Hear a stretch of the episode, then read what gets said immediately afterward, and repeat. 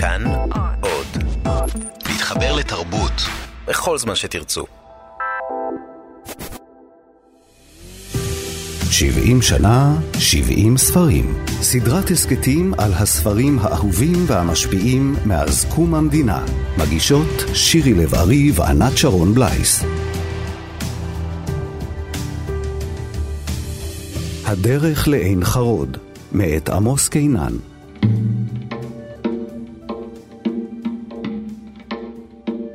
אין שום קשר בין הטבע והנוף הישראלי ובין הזהות הישראלית.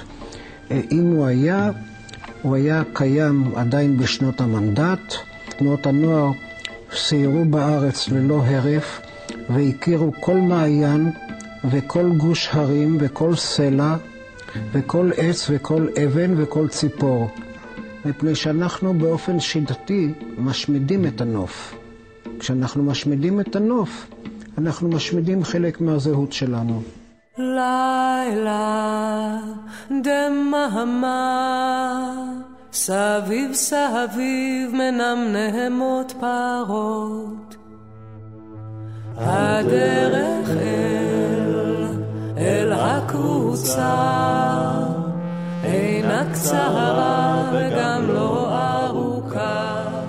מילות השיר "לילה, דממה" שכתבה נעמי ברונטמן פותחות את הרומן הדיסטופי של עמוס קינן, "הדרך לעין חרוד", שראה אור בשנת 1984. חשבתי על השיר היפה הזה. הדרך אל הקבוצה אינה קצרה, אך גם לא ארוכה. עין חרוד, אגב, אינה קבוצה והייתה בשעתו קיבוץ, אחד, שלם. והיום, לאחר הפילוג שהיה בזמנו, יש שני קיבוצים שלמים.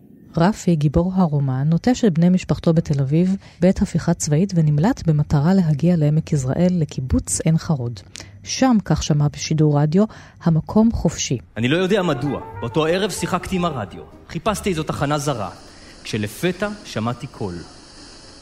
כאן רדיו עין חרוד החופשית, רדיו עין חרוד החופשית, הקשיבו, הקשיבו.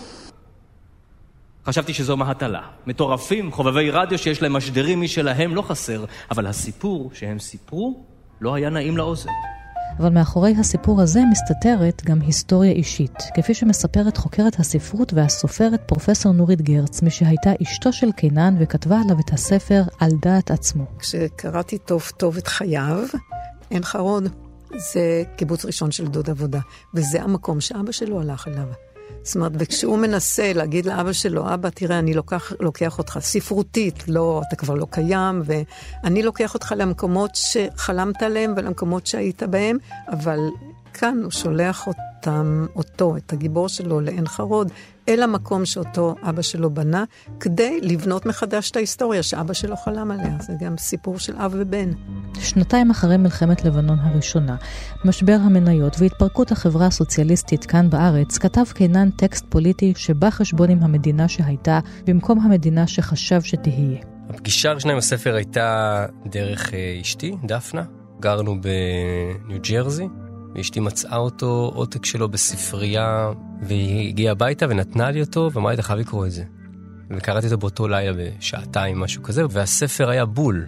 הבמאי צבי סהר יצר פירוש מרתק לספר בהצגה שעלתה בזירה הבינתחומית בשנת 2014. הוא השתמש בחצי טון מלח כדי לספר על הגיבור שהוא מלח הארץ, אבל נאלץ להימלט על נפשו.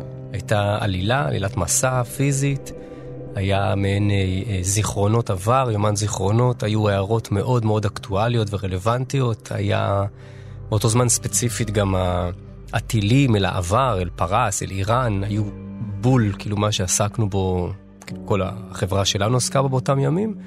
אז הספר ישב כאילו ממש אה, התאים לכל דבר. אה, שהטריד אותי או הייתי עסוק בו באותו זמן. המסע מתל אביב אל עין חרוד הוא גם מסע אחורה בזמן, אל העבר של הארץ, אל האנשים שחיו פה בתקופות שונות. הספר שזור אזכורים מן התנ"ך, ציון אתרים ארכיאולוגיים, שמות היישובים הערבים בוואדי ערה, וגם יישובים שהיו ואינם עוד. גם סהר וחבריו להצגה עשו את המסע אל עין חרוד, לפני שהביאו אותו אל הבמה שלהם. פשוט הלכנו, ובשביל להבין, ה... להבין על מה מדובר.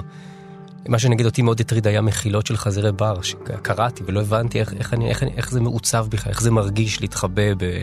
אז זה נגיד דבר שמצאנו אחרי נתניה קצת.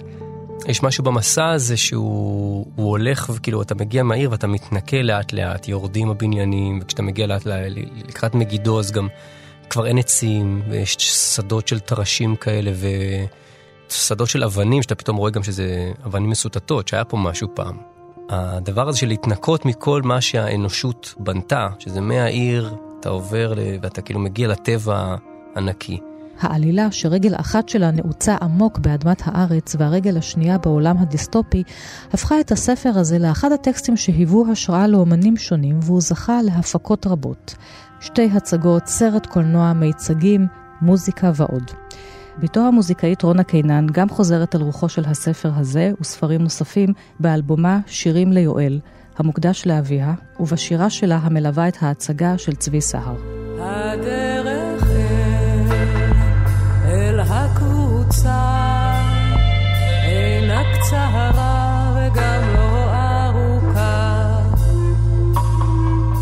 בעודי עובדת על התוכנית הזאת, מתקיים מיצג של האומנית אפרת גלנור במקומות שונים בארץ בעקבות הספר, משום שקריאה צמודה ברומן הופכת אותו למעין מדריך טיולים, מן המרכז צפונה. מפת דרכים שפורט את הזמן והמקום, אבל היא גם קינה על הבית האישי והלאומי. אם אני רוצה לסכם במילה אחת, אה, מי זה עמוס, מה הביוגרפיה שלו, זה בן אדם שמחפש את הבית. אה, למעשה לא היה לו בית בילדות. אבא שלו אה, אושפז, אבל גם הרבה לפני שהוא אושפז, הבית לא היה בית, הוא היה צריך לברוח משם. אבל מצד שני, האבא זה הבן אדם שלימד אותו את כל מה שהוא ידע ואת כל העולם הערכים שלו. זאת אומרת, הוא זה שאמר לו, כשהוא היה בן שלוש כבר, אתה טוב לך, יש לך הכל, אבל כל זמן שיש ילד אחד רעב בעולם, אתה, אסור לך להיות שקט. זה התנ"ך שלו שאיתו הוא הלך. בעין חרוד למעשה, זה הספר הכי ביוגרפי שלו. כי זה סיפור שחוזר בכל הדברים שלו, של בן אדם שהולך אל המקום האמיתי, ששם אמור היה להתגשם. השילוב הזה שעליו הוא חלם כשהוא נלחם את מלחמת השח, השילוב הזה של סוציאליזם, אחוות עמים, צדק מוחלט ולאומיות אה, וישראליות, הכל ביחד. זה עין חרוד. לשם הוא הולך, וכמובן לא מגיע, כמו שהוא הלך כל חייו למקומות ולא הגיע, וכמו שהוא... כמו שהוא שלח את הגיבורים שלו. אני שוכב על האדמה, חושב. מישהו קופץ פתאום מהפרדס ממול, חוצה את דרך העפר ונוחת כמעט עליי. מחמוד. הוא לא ראה אותי ברגע שנחת, אבל היו לו חושים נהדרים. בשכיבה על בטנו סקר את השטח, וברגע הבלתי נמנע איננו נפגשו. הוא צעיר ממני בשלושים שנה, בנוי טוב, אבל לא ראיתי עליו נשק, ולי יש אקדח. הוא בקרב הראשון שלו, אני באחרון שלי. הוא ראה את האקדח שבידיי מכוון אליו. שנינו שוכבים על האדמה, ושנינו חייבים להחליט מהר מאוד. אני מבין שקשה לו לדעת אם אינני יורה מפני שאני מפחד להקים רעש, או מפני שאינני מתכוון לירות בו. החלטתי להחליט הראשון. שלום, אמרתי. הוא לא ענה, הסתכל. המתנתי ואמרתי שוב, שלום. שלום לא אומרים עם אקדח, ענה. אני בעד שלום עם ביטחון, ומה שמך? מחמוד, אם לא אכפת לך, ושלום לא יהיה לך. במסע ההישרדות שלו פוגש הגיבור במספר אנשים שמצטרפים לבריחה בעל כורחם. הפליט הערבי מחמוד שמסייע לו, כי הוא, בניגוד ליהודים, מכיר את הדרך לעין חרוד, מפקד צבא, אותו הם תופסים ושובים, ואהובתו ליאורה, שבסוף הספר מחליטה להתאבד. העונש שאנו מטילים על מי שאנו עושים לו עוול הוא לגרום גם לו שיעשה עוולות, וגם שלא יחוש בכך. אתה רואה המפקד, אמרתי, מחמוד רוצה להרוג אותי. אז למה הוא לא עושה את זה? גם אתה רוצה להרוג אותי. נכון, אבל לעת עתה אני לא יכול. ותגיד לי, המפקד, אילו היה אקדח עכשיו בידך, במי מאיתנו היית יורה קודם? במחמוד. ואתה מחמוד, במי משנינו, משלושתנו היית יורה קודם? לא אגיד לך. אתה רואה? אומר התת-אלוף, אמרתי לך שהוא מסוכן. ותסלח לי אולי על הסקרנות, אבל מה הוא עושה איתך? או מה אתה עושה איתו? תענה לו אולי אתה, מחמוד. לא, זה המפקד שלך, תענה לו אתה. בסדר, המפקד. אני אגיד לך מה אנחנו עושים. אנחנו נוסעים ביחד כדי לברר סופית מי מאיתנו יהרוג את מי.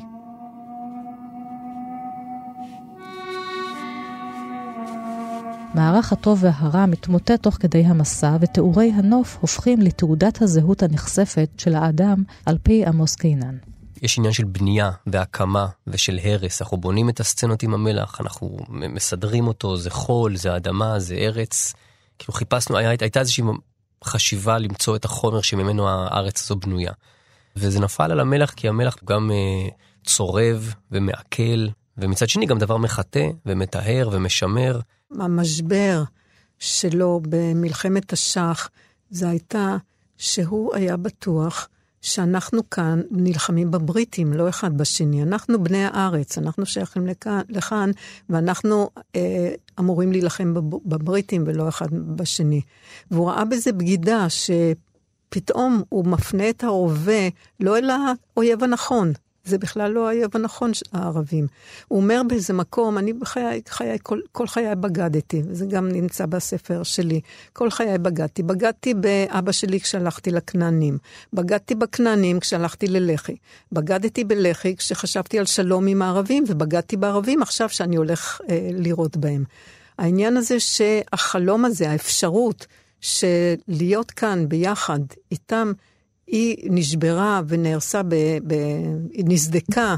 בשנת 1982, עוד בטרם ראה אור הספר, יצא איש הטלוויזיה מוטי קירשנבאום למסע עם עמוס קינן ונעמי שמר ברחבי הארץ, ויצר את הסרט אל בורות המים, שהוא סרט אהבה לארץ וגם שיחה פוליטית בין שני יוצרים שחושבים אחרת. הפה והשם הטלוויזיוני הזה מהדהד גם ברומן שלפנינו. אני אוהב אנשים. אבל כאחד שאוהב אנשים, באמת, אני על כן אוהב מעט אנשים. אה, יוצא לפגוש הרבה מאוד אנשים שאני לא אוהב, ותדע לך שבן אדם שאוהב דברים, אז גם לא לאהוב זה אחד מהכיפים הגדולים, מפני שהאי האהבה זה יצר ענק, כביר, לא פחות מהאהבה. ובתור שחקן זה היה דבר מאוד מעניין להתמודד איתו, שאתה מייצר דמות שהיא לא, היא לא lovable. היא לא, היא לא דמות, כאילו אתה רגיל, מדברים איתך על אמפתיה ושהקהל יזדהה איתה, והדמות הזאת ממש לא, אתה לא יכול להזדהות איתה. אה, כאילו הוא עומד שם ואומרים לו בוא תציל את הילדים שלך והוא שותק. והוא שומע את היריות. ואחרי זה הוא מתרץ את זה בכל מיני דברים, אם הייתי מאמין שהם באמת יראו, אז לא הייתי עושה את זה. אבל, אני, ואני חושב ש... ומצד שני אתה כן מזדהה עם המון דברים שלו. אני חושב שזה ה... אפשר להתייחס אליו כדמות סופר מורכבת, שמייצרת יותר עניין וסקרנות מאשר אמפתיה, וזה משהו שאני מרגיש שקורה גם בספר כולו, וגם בתיאטרון שאני מנסה לייצר. כאילו יש פה איזה משהו שעמוס קלה ב... בדיוק למורכבות שאותי מעניינת. ברוך הבא. אתה בחדר המלחמה, קודש הקודשים. אתה רואה את המסכים האלה? כל מסך זה מוניטור. וכל מוניטור נעול על טיל, וכל טיל נעול על נקודה אחת במרחב ועל נקודה אחת בזמן. מי שרוצה לצפות, לשנות את מהלך ההיסטוריה, חייב שלא לצפות אותה קדימה, אלא לזיין אותה מאחור. אנחנו לא מבינים נכון את מושג הזמן. מתנהגים אליו כאילו היה לו כיוון. קשקוש! לזמן אין כיוון, הזמן הוא עגול ואין סופי בדיוק כמו החלל, ואם אתה רוצה שלא לבכות 2,500 שנה אחרי חורבן בית המקדש, כל שעליך לעשות זה למנוע מנבוכדנצר לשרוף אותו. הלילה בחצות, לפי שעון ירושלים, כל החשבונות עומדים להיסגר. עמוס קינן נולד בשנת 1927. הוא היה חבר בלח"י, הושפע מאוד מהתנועה הכנענית, ובהמשך כתב טורים סאטיריים שביקרו את שלטון מפא"י. בראשית שנות ה-50 הוא עמד לדין משום שנחשד בהשלכת פצצה לביתו של שר התחבורה דאז, כיוון שהאחרון רצה לכפות את חוקי השבת. קינן זוכה מחמת הספק, אבל קרוביו סיפרו לאורך השנים כי הוא לא הסתיר שאכן הוא עשה זאת. התשובה שלי היא חד משמעית, הוא ראה את מה שקורה היום. הוא ראה את מה שקורה, כשם שכשהוא אה, ניסה לשים פצצה ב, בבית של השר פינקס, שתכנן, אה, החלום של פינקס היה מדינה דתית, והוא תכנן איך אה, לחזק את השבת, אה, להכניס את הערכים הדתיים. אה, הוא לא ראה את מה שהיה אז, אז לא היה כלום. פינקס מסכן, רצה שבשבת לא, לא ינהגו. הוא כבר ראה קדימה, הוא ראה את ההתנחלויות, והוא ראה את, אה, את חוק הלאום, והוא ראה אה, מה הולך לקרות עם הדתיים, ומה יקרה עם בית המקדש. כל זה, כשהוא הלך לעשות את המעשה הזה, כל זה הוא ראה. וזה מה שהוא רואה בספרים. יש עוד משהו אבל אולי שאפשר לומר על זה, וזה אני חושב הכמיהה אל האידיאל, כי החזרה, ההגעה לעין חרוד היא לא רק ההגעה הפיזית, שזה כאילו מסע עלילה גיאוגרפית שהיא מאוד, אה, מאוד נעימה לפיצוח ולקיים אותה, והיא שומרת על איזשהו drive כזה של סרט אקשן, יגיע, לא יגיע, כאילו ייפול, לא יתפסו, לא יתפסו, אבל כל הזמן יש איזושהי חזרה בזמן, איזשהו אידיאל, איזשהו מקום שהיה, כאילו לעשות restart לכל המערכת. אז לחזור ממש אחורה לנקודת ההתחלה, אל היישוב הראשון, אה, או המסגרת הראשונה שהוקמה, שאמורה לספק את ה... כאילו שאם נחזור לזה ונאפס את המערכת, אז אולי נצמח כאילו מחדש אה, כמו שהתוכנית הייתה אמורה להיות. עמוס קינן לחם במלחמת ששת הימים, ולאחריה התנגד לשליטה בשטחי יהודה, שומרון ועזה, והיה שותף לעמדה שביקשה לקדם הקמת פדרציה ישראלית-פלסטינית. הוא גם נודע כצייר ופסל, מחזאי ומתרגם, והיה המנהל הראשון של המוזיאון הפתוח בתפן. קינה נפטר בשנת 2009. בספר שנכתב לימים, הצליח בסופו של דבר הגיבור שברח מתל אביב לעבור את החילות הצובעים על ההרים, לחלוף על פני שיירות הטנקים, להתקדם אל מעבר לכפרים ההרוסים ולהגיע לעין חרוד החופשית. והוא מביט אל העמק, כולו קר דשא מלבלב, שקדיות פורחות, כתמים של כלניות, פרחי אביב ראשונים, ואינו מוצא דבר. אין כלום. אור ראשון, עמק יזרעאל לפניי במלוא הדרום. פה ושם ערוץ ירוק, פה ושם חורש אלוני תבור.